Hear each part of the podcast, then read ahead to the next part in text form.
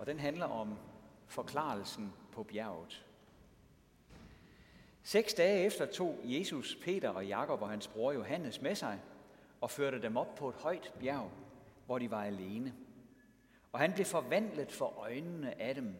Hans ansigt lyste som solen, og hans klæder blev hvide som lyset. Og se, Moses og Elias kom til syne for dem og talte med ham.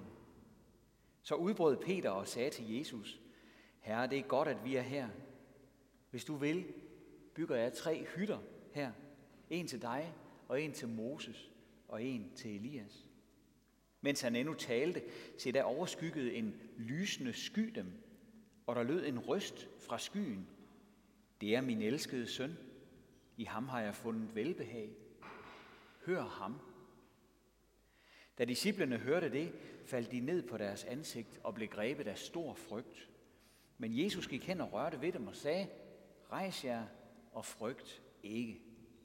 Og da de løftede deres blik, kunne de kun se Jesus alene. Mens de gik ned fra bjerget, befalede Jesus dem, fortæl ikke nogen om dette syn, før menneskesønnen er opstået fra de døde. Amen. Og lad os bekende vor kristne tro. Vi forsager djævlen og alle hans gerninger og alt hans væsen. Vi tror på Gud Fader, den almægtige, himlens og jordens skaber. Vi tror på Jesus Kristus, hans enborne søn, vor Herre, som er undfanget ved Helligånden, født af Jomfru Maria, pint under Pontius Pilatus, korsfæstet, død og begravet, nedfaret til dødsriget, på tredje dag opstanden fra de døde, opfart til himmels, siddende ved Gud Faders, den almægtiges højre hånd, hvorfra han skal komme at dømme levende og døde.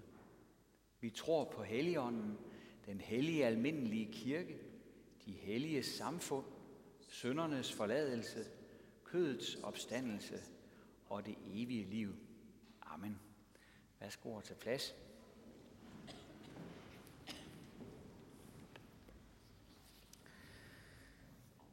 Lad os bede. Kære far i himlen, tak fordi du sendte din kære søn Jesus, som du har velbehag i, for at han skulle være frelser for os. Amen. På mange gamle billeder er Jesus afbildet med en glorie om hovedet. Reliefet ude ved hoveddøren herude, som I nok er gået ind under, da I skulle ind i kirken, er et af de her gamle billeder. Og det er jo praktisk med sådan en markering af, hvem Jesus er. Glorien giver os ligesom et, et vink med en vognstang. Her er han, denne her helt unikke person, bindeledet mellem det himmelske og det jordiske, mellem det øh, synlige og det usynlige. Da de første disciple gik omkring sammen med Jesus, der kunne de jo nok tit ønske, at han havde haft sådan en glorie på. For så ville alle uden videre jo kunne se, hvem han var. Men det havde han altså ikke.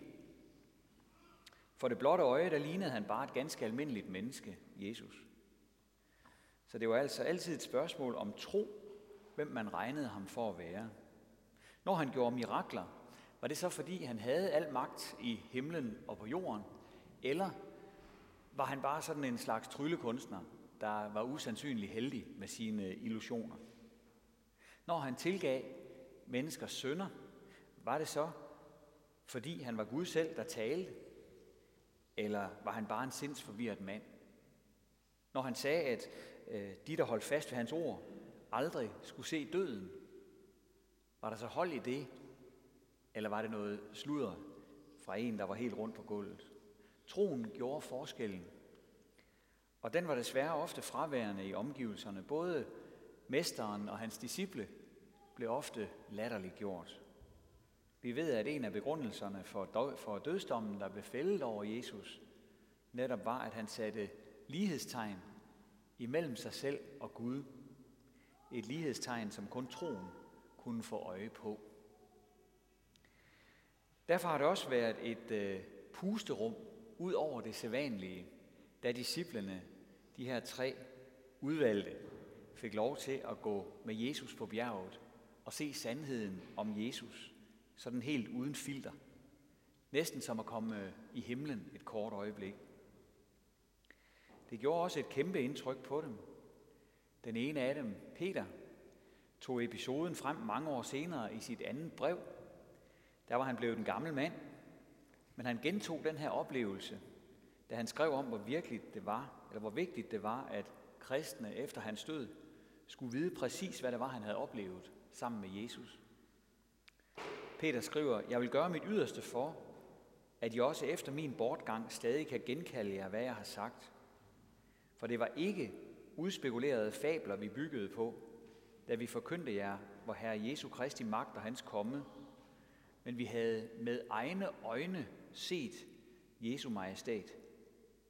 For han modtog ære og herlighed af Gud Fader, da der lød en røst til ham fra den ophøjede herlighed. Det er min elskede søn, i ham har jeg fundet velbehag.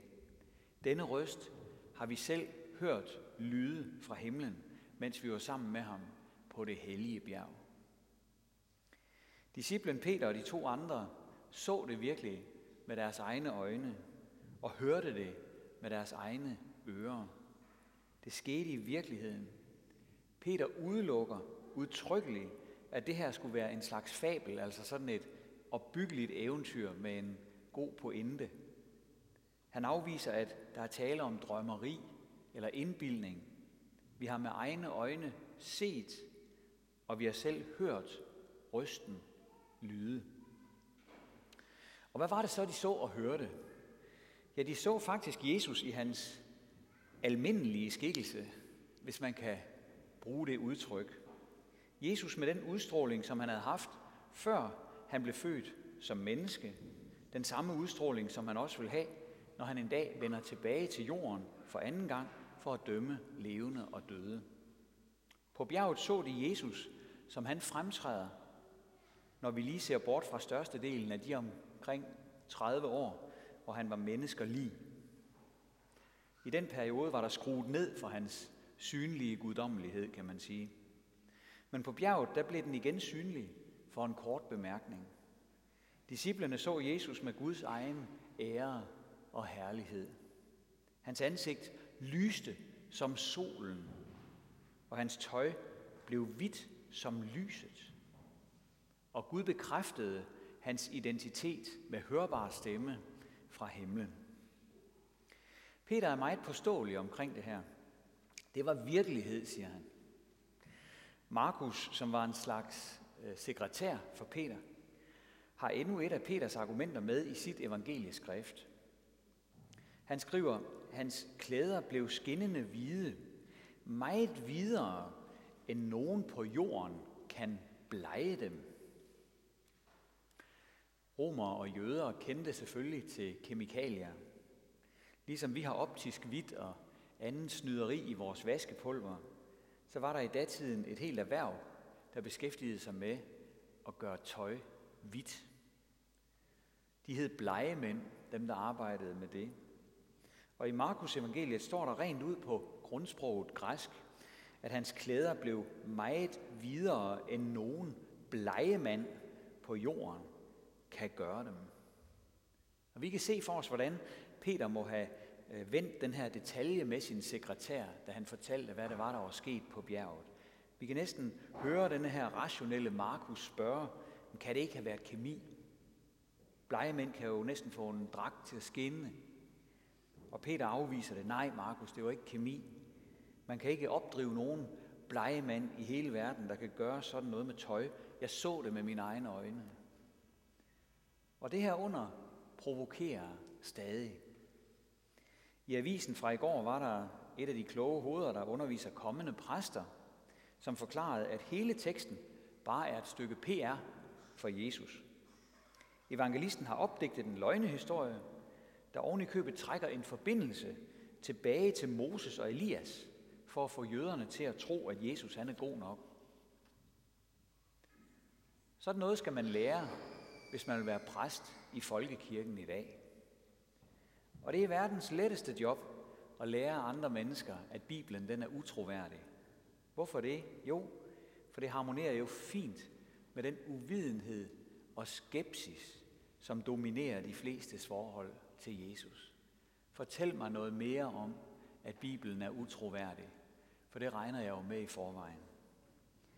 Men hvis man læser bibelteksterne, sådan som de faktisk står, så kan man få øje på noget andet. Det er ikke kristne, der finder på at sætte Jesus i forbindelse med Moses og Elias. Derimod er det Moses og Elias, der henholdsvis 1400 år og 700 år før Jesu fødsel har peget frem imod Jesus. I dag er det så os, der sidder her på en vintersøndag og hører beretningen fra dengang. Ligesom de første disciple forsøger vi at følge en mester, hvis identitet mange kloge hoveder brænder for at, for, for at bortforklare. Vi kan også have brug for et pusterum, ligesom de første disciple. Og sådan et pusterum kan vi få lov at få. Selvom vi ikke ser synet med det blotte øje, så hører vi stadig stemmen. Det er stemmen fra himlen, der siger, dette er min elskede søn, i ham har jeg fundet velbehag. Hør ham. Den stemme kan vi høre med vores ører, når vi går til Guds tjeneste. Vi kan høre den med vores ører, og vi kan forhåbentlig også høre den med vores hjerte. For det er den stemme, der lyder, når Guds levende ord bliver forkyndt. Når vi er samlet til Guds tjeneste, så taler Guds stemme til os. Den fortæller os, at hans egen kære søn er midt i blandt os, selv hvor bare to eller tre er forsamlede i hans navn. Så lyder stemmen. Hør ham. Hør den strålende frelser.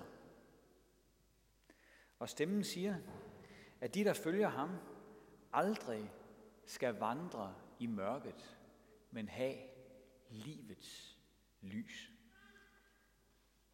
Amen.